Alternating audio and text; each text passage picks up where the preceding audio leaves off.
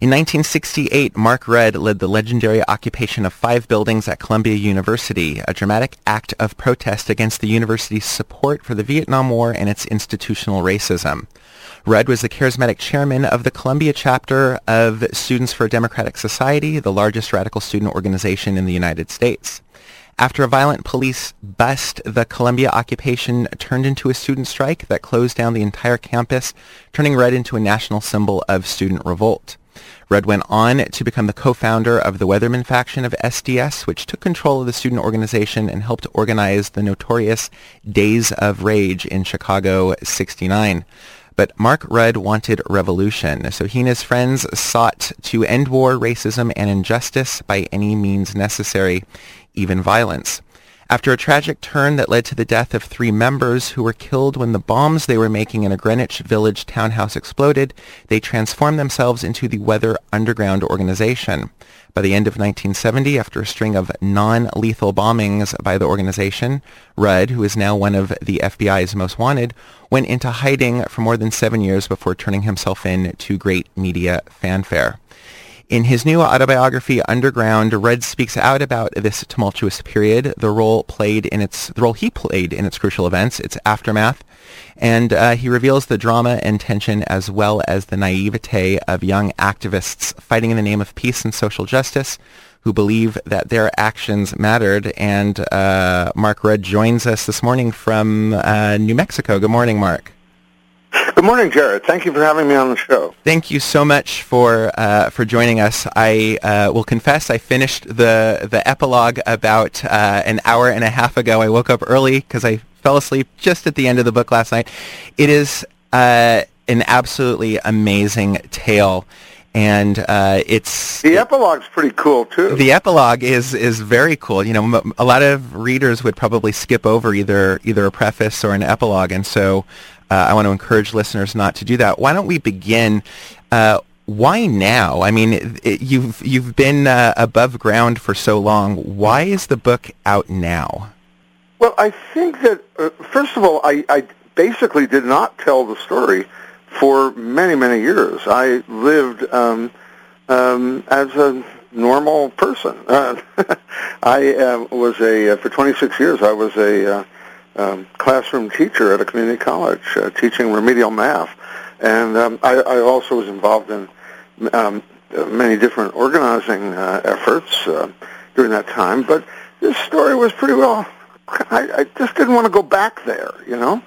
Um, there are a lot of, it was a difficult story. It's difficult to kind of come to terms with all, with all the mistakes, for example. But then 2003 really changed everything, and that's that's when when I decided that that the, story needs to be told. When um, one thing that happened in 2003 was a a movie appeared, um, which uh, uh, f- uh, had as a subject the Weather Underground. It was, uh, in fact, that's the title, the Weather Underground. Uh, have you seen it? Uh, I've seen it. I show it in my class, and you didn't get to hear the, the intro to my show, but it's a, a sound collage of a bunch of sound bites, and there's a sound bite Ah. of, of Bernardine Dohrn saying, white youth must choose sides. so, yes, I'm quite familiar with the documentary. Yeah, yeah. Well, um, great. The um, um, the documentary uh, um, was uh, uh, very popular. It was shown on um, uh, PBS. It, it uh, was nominated uh, for an Academy Award, and um, uh, I started uh, getting invitations to go around with it and, and to uh, do Q and A's afterwards.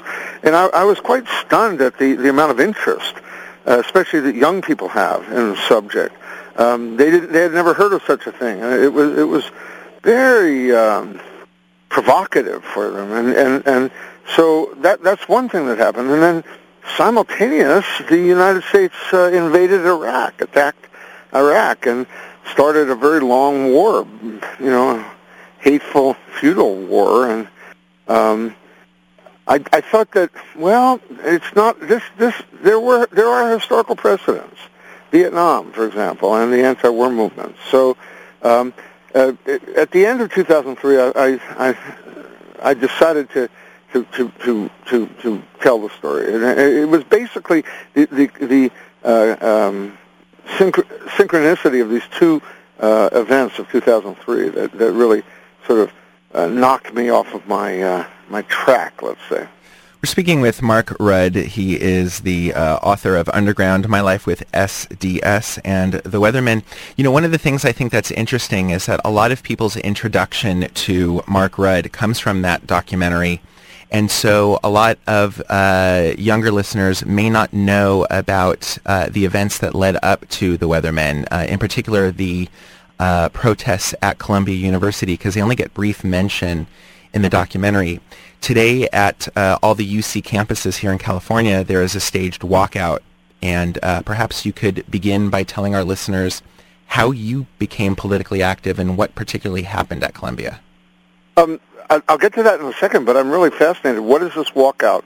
Uh, what's the, what's the, uh, the, the the issue? What's the topic? Well, the issue is uh, the budget cuts that have affected higher education in the state of California. All uh, public university professors, myself included, uh, have been furloughed and uh, have received slashes to our salaries.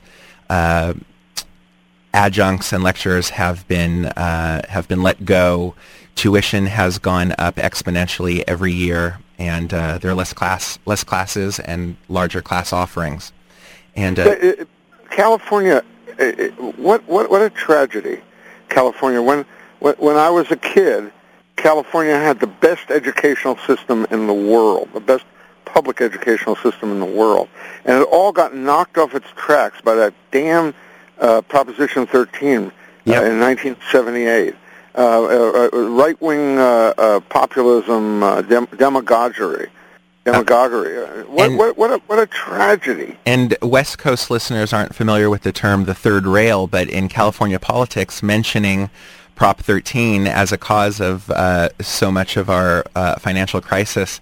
Mentioning Prop 13 is that third rail. It's the electric. I, I, I don't. I, I, don't understand that. Why? I mean, it's obvious that that the, the result of Prop 13 was was to um, um, starve the state, and that's what it was intended to do.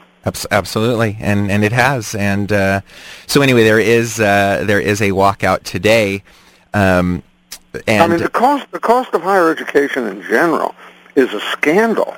Um, um, when when I was a kid, uh, when I was in college, nobody had anywhere near the kind of debt that students regularly at public institutions, such as the community college where I worked. Um, no one had this level of debt, not the poorest kid.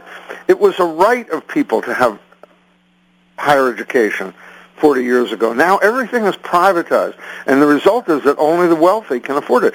The UC system, um, the University of California system, which I'm quite um, familiar with because my daughter went to UCSD, the UC system is entirely captured by the upper middle class.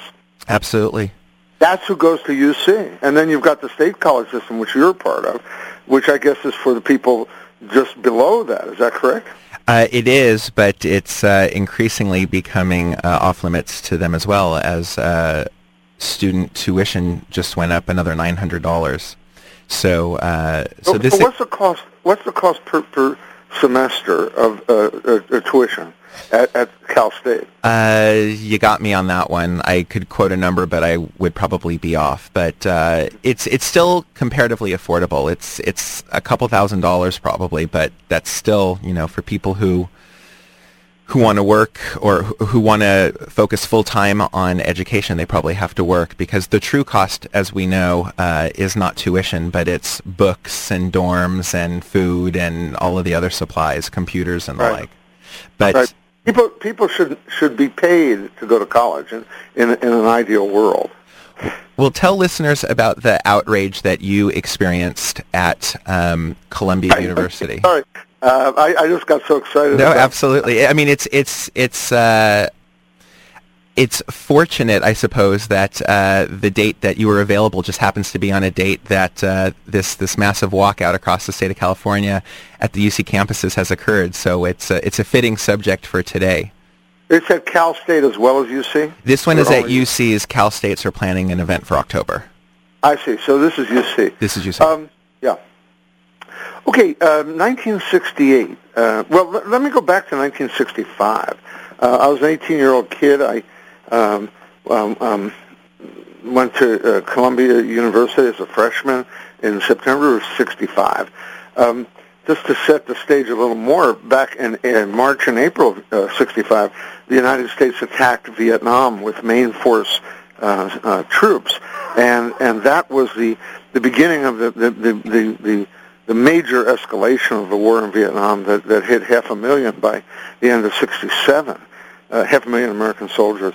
But the um, um in, in, in June of 65, I turned 18 and I went down to the draft board and registered because that's what 18-year-old kids did. My, my brother was in the Army at the time.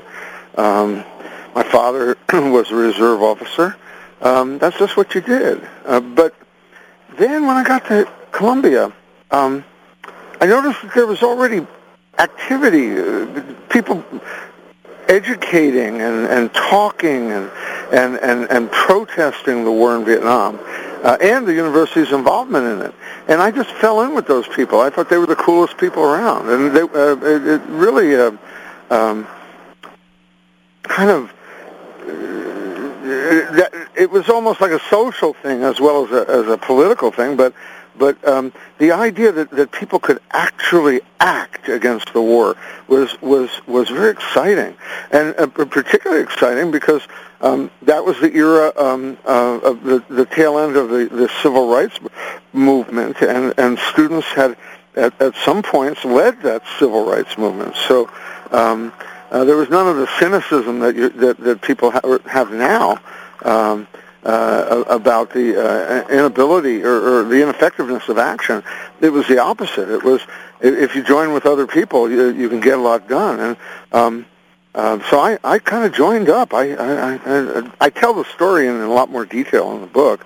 The kinds of thoughts and emotions I went through, and the people I met, and the sort of conflicts that I went through. But um, for the next three years, I was an organizer in, in, the SDS chapter at Columbia. Um, we took on the issues of the university's involvement with the war, and we also took on um, the issue of the university's um, racism towards the surrounding Harlem community. And um, that's another uh, thing I talk about quite a bit in the book is uh, um, the proximity of Columbia to Harlem, uh, the largest uh, African American community in the United States. Uh, at the, at the time, it was known as the capital of Black America, um, and it's right next to Columbia. And we were very aware of, of the differences. Well, we did a lot of organizing. We did a lot of um, uh, what's called demonstrations and confrontations uh, with the school administration. Um, and it all reached a head in April 68. Um, do, do, you want me to talk in more detail about this? Or, yeah, well, yeah, it, talk about the strike. And one of the things I couldn't quite understand uh, from the book is uh, ex- an exact timeline. How long did the occupation and the strike, ha- over how many weeks or days did that occur? Yeah. Um, let me go back. It, it, it, all started on April 23rd uh, of 1968, and uh, it, it, lasted uh, till the end of the semester. We actually effectively closed down the school. Uh, so uh, that was to the beginning of June. Um, it was the largest student strike uh, up to that point in in, uh, um, in in that era, at least. Maybe I don't know. Maybe maybe um, in history until, of course, May of '70, when um, th- three to four million students went on strike. But but um, so so essentially, we we closed down the campus. Now, the the weeks before April 23rd were also important. Um, one thing that happened was that uh, uh, the um, Vietnamese had a great military and, and, and psychological victory um, in uh, January, Feb- in uh, February and March of '68. Um, it was uh, known at the time as the Tet Offensive. Um, what happened was they they attacked um, American bases and and cities under the control of the United States uh, up to I think about 160 cities they attacked simultaneously, and they gave the lie to the to the uh, um, idea that the United States was winning in Vietnam. I mean, every time the United States attacks a country, uh, the military and the uh, political leadership always says, "Well, we're winning the war," but of course, uh, it's not always true. It's usually not true. Um, anyway, um, public opinion reversed itself on the war in a matter of two months. Um, as an immediate result, the um, President of the United States, uh, Lyndon B. Johnson, said he's not going to run again um, for reelection. That was uh, March 31st, 1968. Um, that was a great victory for the anti-war movement, and we had been working for years and years. Um, however, uh, just four days later, Martin Luther King was uh, assassinated in Memphis, and cities all over the United States went up in, in, in flames, including Harlem, right next to Columbia. Uh, so there's this this enormous tension in the air, um, and we had been uh, doing a lot of education and and and, and provocation at, at Columbia. So students were were ready to to to act uh, by April 23rd, 1968. Hmm. I want to remind listeners they're in tune to KUCI in Irvine. This is Justice or Just Us. We're speaking with Mark Rudd, author of Underground, My Life with SDS and The Weathermen. You know, it's interesting you're talking about uh, your experience in uh, Harlem. Uh, it seems that a lot of what your uh, your activism involved wasn't just anti-war activism, but really trying to bridge the divide between not only the campus of Columbia and the broader city of Harlem, but bridge the gap between uh, white students and black youth or whites and blacks. Um, can you comment on that a bit? Yeah, we um, we were radicals now, what radical means is you get to the root of the problem. So we didn't see uh, problems as, as existing in isolation, um, where you had racism in the United States and you also had uh, uh, militarism abroad. Um, it took Martin Luther King um, uh, until 1967 uh, to, to speak out on on the uh, connections between uh, poverty and racism abroad and and, and military adventure, uh, or excuse me, poverty and racism uh, in this country and military adventure abroad. But but uh, to us, the two were related. Um, they were related at, at the level of um, the uh, system, the economic and political system that gave us uh, war and poverty and racism. So. Um, yeah, we were radicals, and, and, and in all cases, we, we wanted to get to to uh, to talk about and to, to hit at the root causes. Um, we um, um, became socialists. We, we were anti-capitalist.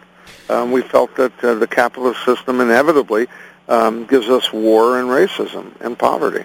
You know, um, I still believe that, incidentally. We had uh, exchanged some emails, and I mentioned that uh, reading the opening chapters of uh, Underground, I, I, almost felt like I was reading something that I could have uh, could have written. Uh, both of us, uh, white Jewish males uh, from a conservative, at least maybe conservative Jew families, maybe not politically conservative, but uh, you know, I grew up a conservative Jew from uh, the San Fernando Valley, and when I went to grad school, uh, I ended up at uh, the Rutgers Newark campus, and uh, certainly listeners of this program probably know Newark is uh, still one of the crime capitals and poorer cities of, of the country. And uh, it was such an interesting juxtaposition. I was the only white person on my block. I was the only white person in my neighborhood uh, living actually in Newark, not in, in any of the dorms or, or graduate housing. What, what, what street did you live on? I was on James Street, just off of Broad Street. And uh-huh. it's, it's certainly one of the nicer areas today, but you know, they found a, a, a, homeless person in my backyard one, uh, you know, one morning.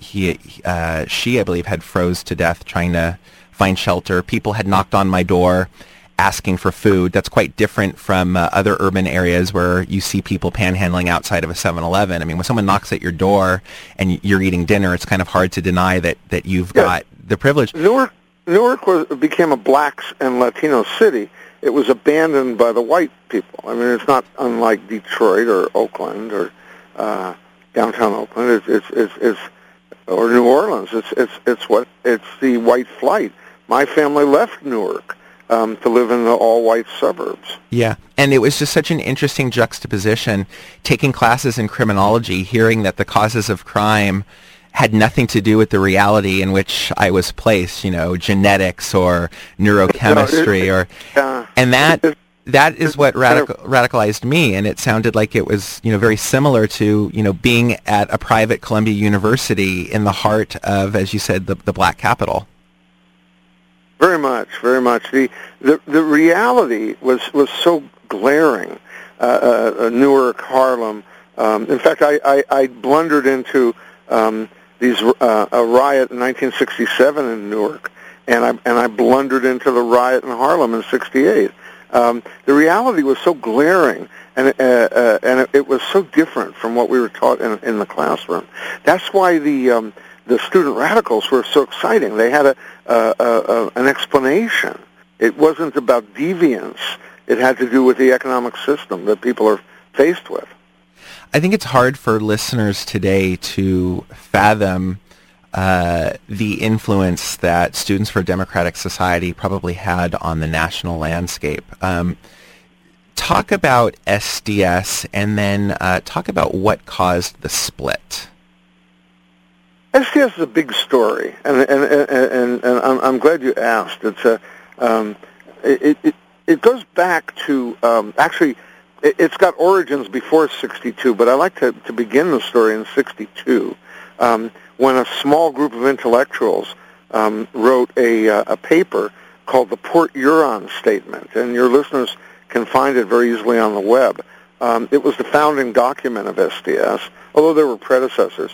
The main um, author of the Port Huron Statement was uh, um, um, Tom Hayden, uh, a, a, SoCal uh, character. Uh, he's still a politician. He's still a writer and an agitator and an organizer um, in in LA.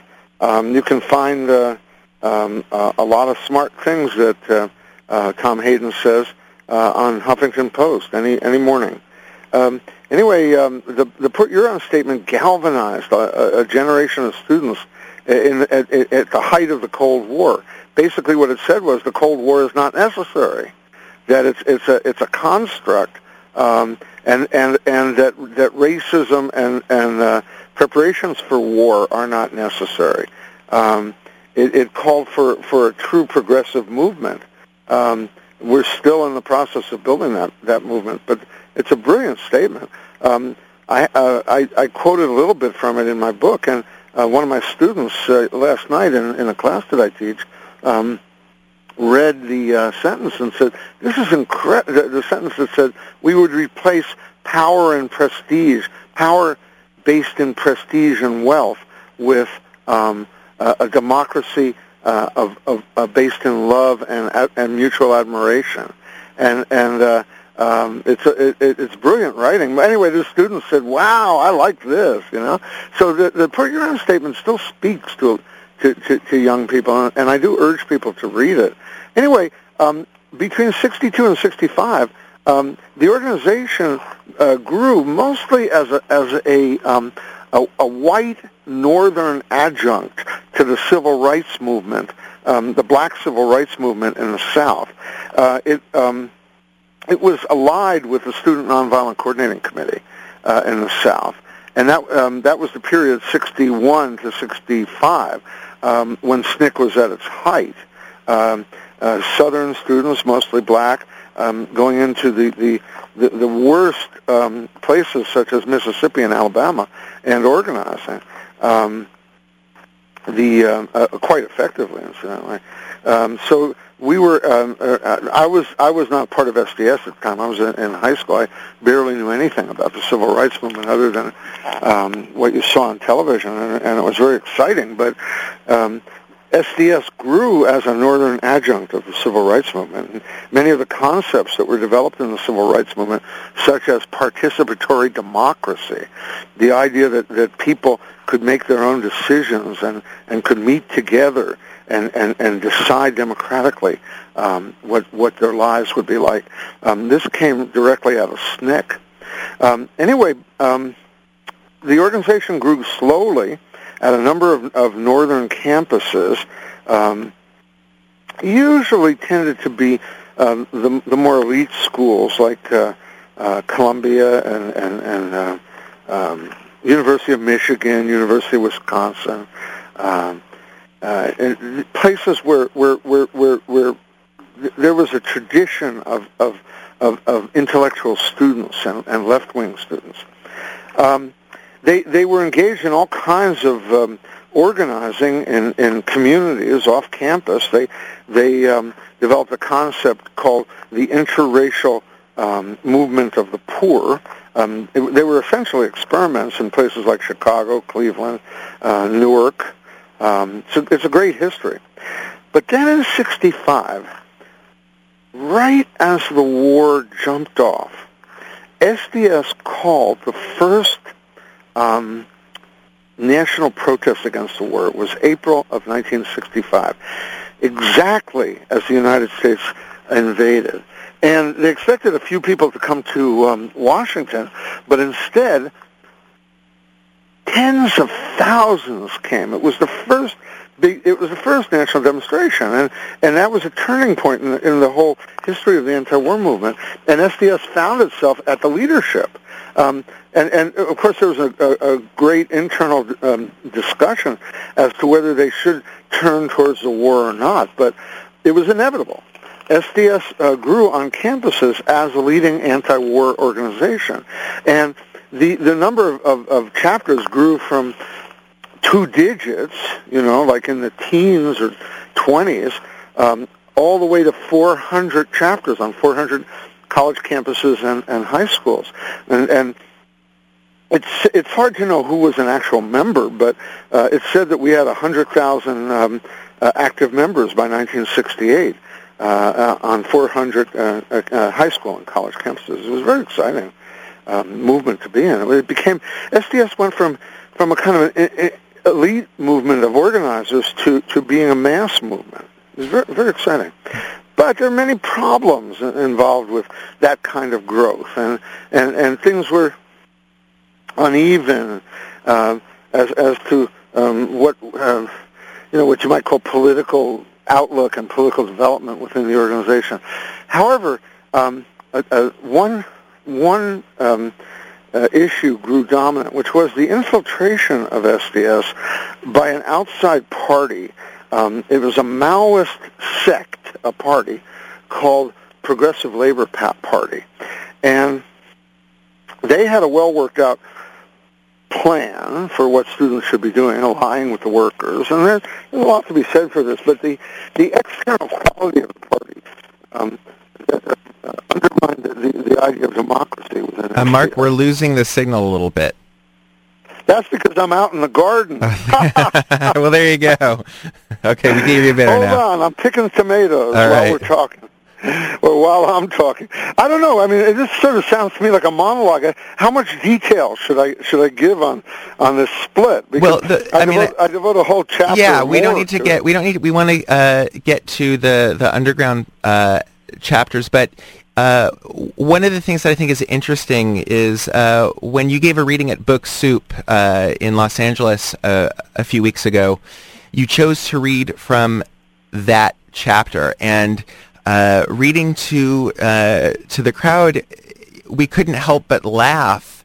And I think part of it is that kind of uncomfortable laugh when you realize that everybody's got the same goal, and yet there's so much infighting about whether you know workers are the vanguard or whether minorities should be the vanguard or youth or Right, right, left-handed right. people or whatever.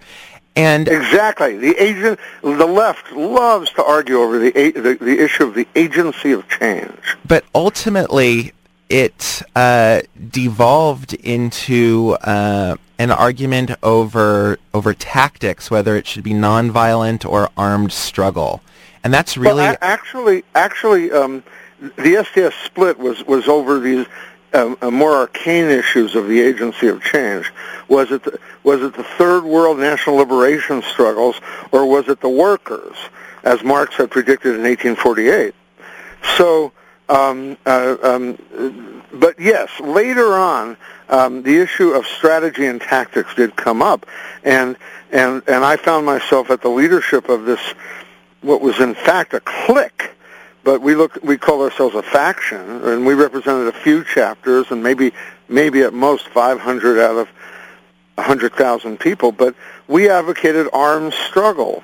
uh, in, in, in solidarity with the um, non-white people of the world who are already engaged in armed struggle against the United States.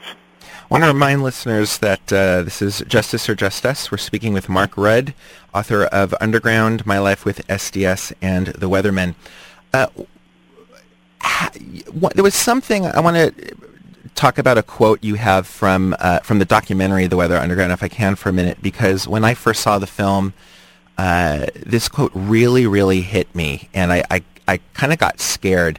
Uh, you mention in the documentary that uh, at the height of the Vietnam War, you, the first thing you thought about when you woke up was that we were bombing people, and you couldn't get out of your mind. Everything you, you did was consumed by thoughts of, of what the country was doing in your name. And I, I, I felt um, that that really represented how I was feeling uh, during the lead up to the the war in Iraq, certainly the war in Afghanistan, and then once the mm-hmm. war began, it, it, was just we were bombarded with so many different details, Guantanamo and the Patriot Act and domestic spying, that I couldn't figure out how to properly channel that that anger or tension.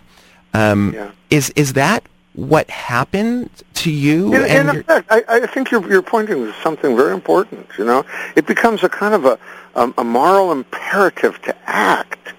You know, and, and, and, and it becomes all-consuming. And, and in, in our case, at least, I think it, it did drive us over the edge. You know, we had to do something. And we, the long-term patient uh, organizing um, that was that that really was called for. Um, after about three years of that, or four years, or five for some people, um, it, it, it wasn't enough. We wanted we wanted to do more. It, it became an obsession. You know, um, um, I can't speak for your um, feelings, but uh, in 2003 uh, or, or 2009, but um, in 1965, 66 to 68, it wasn't that long after World War II and and and and you know, we growing up in the shadow of World War II, we, we, we a lot of people felt, well, what would we have done had we been in Nazi Germany during that period? Would we have acted against the Nazis? Well, you know, the Nazi uh, analogy is, is is used all the time now. They're even calling the right wing is calling uh, uh, Obama Nazi, right. but but I mean, so so I mean, it's it's it's it's it's become cliched and overused, but but murdering millions of people is a Nazi-like act, and the United States was doing that in Vietnam. We murdered three to five million people. So the question then, as a as a, a, a an 18-year-old or 20-year-old, the question to me was, what would I do? What could I do? And it became all-consuming. Yes, for a long time, 65 to 75, 10 years of my life. And you know, th- there's a a couple of interesting parallels. I mean, one is that uh, you discuss the mentality of violence. I think the strategy um, uh, briefly was that uh, if if if you start with uh, armed struggle, you will uh, you, you, will it, it, will become contagious. Other youth out there will see that this is that the revolution is happening, and they will they will kind of follow. Is that that that there needed to be a spark to set the the movement? Yeah, it, it, it was it was a theory. It uh, it was very prevalent uh, in the late '60s. Um, it even had a source and a name. It, it came out of uh, Cuba. Uh, it was um, called the FOCO theory. Uh, the leading advocate in the world was a guy by the name of Che Guevara, who appears on a lot of T-shirts nowadays. Um, he actually died trying to put this theory into practice in Bolivia uh, in '67. So, no, there was a theory that that a, a small group could start a, a, a revolution by actually acting and and and taking action. Um, um, it, it's a lousy theory. It doesn't work. Well, what's uh, it, what's it, it's it's never worked. Well, and what's ironic about it, um, I don't know if irony, it's a tragic irony, is that uh, that that is the same mentality of the 19 hijackers. That is the same mentality of those inside the Bush administration at the time, and that's the same. Uh, you know, when you describe the the cult-like mentality of violence, how uh, all of you had opportunities to stop it, but it just kind of happened. It's the same kind of thing that was being heard in, uh, you know, about the, the My Lai massacre or about Abu Ghraib or about any of these other scenarios where violence kind of becomes a cult-like mentality. Yes, yes, yes. Well, a lot of it's based on, uh, uh, uh in, in, this sound, may sound crazy to say, but it's based on idealism. You know, you had the idealism of the neoliberals who felt that they could, um, uh, by force of arms, uh, spread their version of democracy and, and free markets to the world, and um, um, they got uh, they they happened to be in power in the White House, and and they um, uh, they had their way, and of course it it, it, it didn't work. So when you believe your ideas are true, and the only basis for that is the fact that you have them, that's idealism. So it, it's crazy how idealism leads to violence. We believe this notion of exemplary arm, um, violence um, was true. We also believed that it was the era of um, uh, of national liberation, and that all these um, um, armed struggles against the United States and, and, and other colonial domination um, needed solidarity, and we thought that, that appropriate solidarity was our picking up the gun uh, ourselves or bombs. You know, part of it too was um, the the the, um, the fact that the left um, uh, um, involved a lot of white people, uh, as well as non-white, but a lot of white people who stood around applauding uh, the Black Panthers or applauding um, the Brown Berets or the American Indian Movement or applauding the Vietnamese or the Cubans for picking up arms. And but we ourselves were unwilling to do it, and and to to some of us that seemed like racism.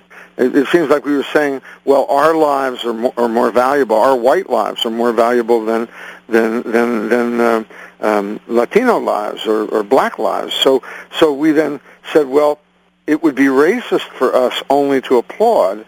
Um, we should pick up the gun ourselves. Now, that's a species of idealism right there, because you get this idea and you sort of work your way into into a, a, a box with the idea. And uh, we're running short on time. Certainly, listeners know, uh, listeners of this program know about uh, the actions of the Weathermen, the Weather Underground, the Days of Rage, when uh, uh, a revolution was uh, attempted in the streets of Chicago, and some of the the bombings. certainly, what happened at the the Greenwich Townhouse and, and so forth. But I want to talk about you wrote that. Um, the split or killing or damaging SDS was the biggest mistake, one of the biggest mistakes you feel that you've made, um, and that Absolutely. and that you wonder if um, if that hadn't happened, um, whether SDS would have been able to bring uh, the Vietnam War to uh, an end sooner.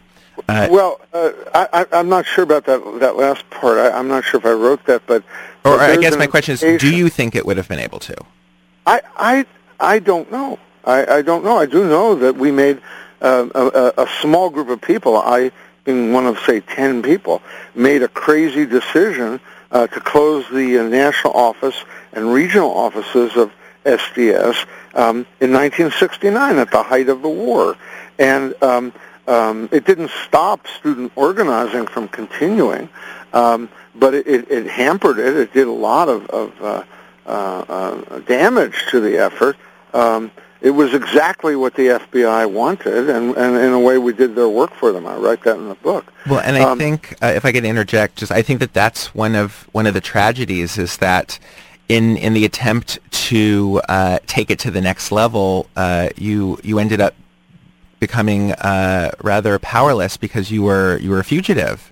And so there were times when you were reading about other things taking place, and you're you're kind of incognito on a park bench. Right, and I, and there was no way I could walk a few blocks to even participate in a demonstration. Mm-hmm. Um, and this was in, in May of 1970. Uh, actually, the campuses exploded without uh, SDS existing. Uh, an ad hoc uh, organization had to come into existence. So no, students still still um, uh, organized and and and and, and fought uh, the war, but but um, um, one thing that that that that happened was there was a collapse of anti-imperialism. See, it, we weren't just anti-war; we were against the whole imperial system. As a consequence of um, going underground with our imperial anti-imperialism, um, anti-imperialist organizing pretty well stopped, and and um, um, we should have been uh, out in the world, out in, in, on college campuses and out in the streets, building an anti-imperialist movement. I mean, uh, as anti-imperialists, we, we, we not only wanted to stop um, that war, but future wars. Um, uh, who knows? Maybe we could have uh, stopped the uh, attack uh, of the United States on Central America in the 80s, or uh, maybe we could have had a, a stronger anti-imperialist understanding of, of the current uh, wars. Um, uh, but uh, um, no, I think I think we blew a lot by going underground. Well, we are unfortunately just about out of time. It is an amazing book. There's no possible way to cover all of it, but I want to uh, get you to spend at least one minute when uh, students today ask you what they could do to organize and uh, what trappings to avoid. What advice uh, do you give? Uh... I, I, generally talk about I, I, uh, the the importance of of, of learning um, the his, the historical tradition of organizing, the way in which um, the great uh, mass social and political movements of the United States got built. I'm talking about the labor movement, the civil rights movement, the women's movement. These things did not happen spontaneously. Um, they happened through self-conscious organizers using a method. And, and um, I've been myself studying that method uh, in the last years, um, trying to figure out how to communicate it. It, it, ha- it, it has to do with personal engagement between people and and building relationships and and and building uh, democratic organizations and and and and and and and, and, and motivating people through through in a sense through friendship. Uh, it's it's it's hard at work. It's strategic work. I mean, I could go on and on. This is what I'm I'm spending a lot of my time um, um, studying now. So uh, no, it's a uh, um, the study I, I tell young people to study the historical move, mass movements and try to figure out the method by which they were built. The book is uh, Underground, My Life with SDS and the Weathermen by Mark Rudd. It is uh, an amazing story. It must have been emotionally uh, difficult to write, and I want to thank you so much for writing it, and I really hope I could have you back sometime soon so we could uh, touch upon some of the other themes.